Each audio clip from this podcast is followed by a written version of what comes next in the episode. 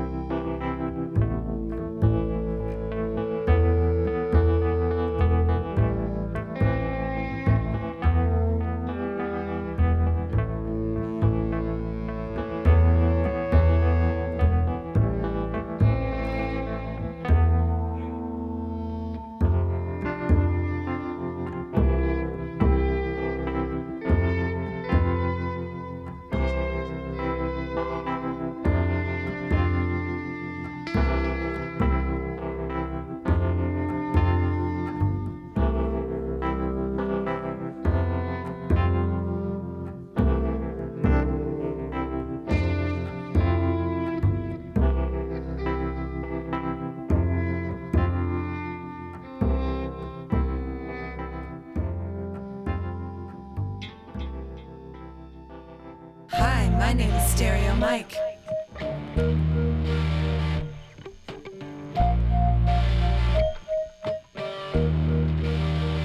Yeah, we got free tickets to the Bran Van concert happening this Monday night at the Pacific Palisades.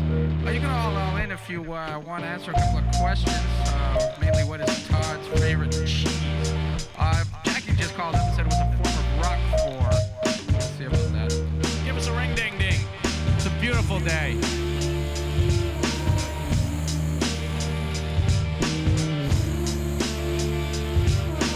Todd, this is Liquid. Ring a ding a ding I want those three Bran Van tickets, man. What do you think? Todd. I woke up again this morning with the sun in my eyes When Mike came over with a script surprise A mafioso story with a twist A two-wrong fool, Julie Newmar Here to get your ass out of bed He said, I'll explain it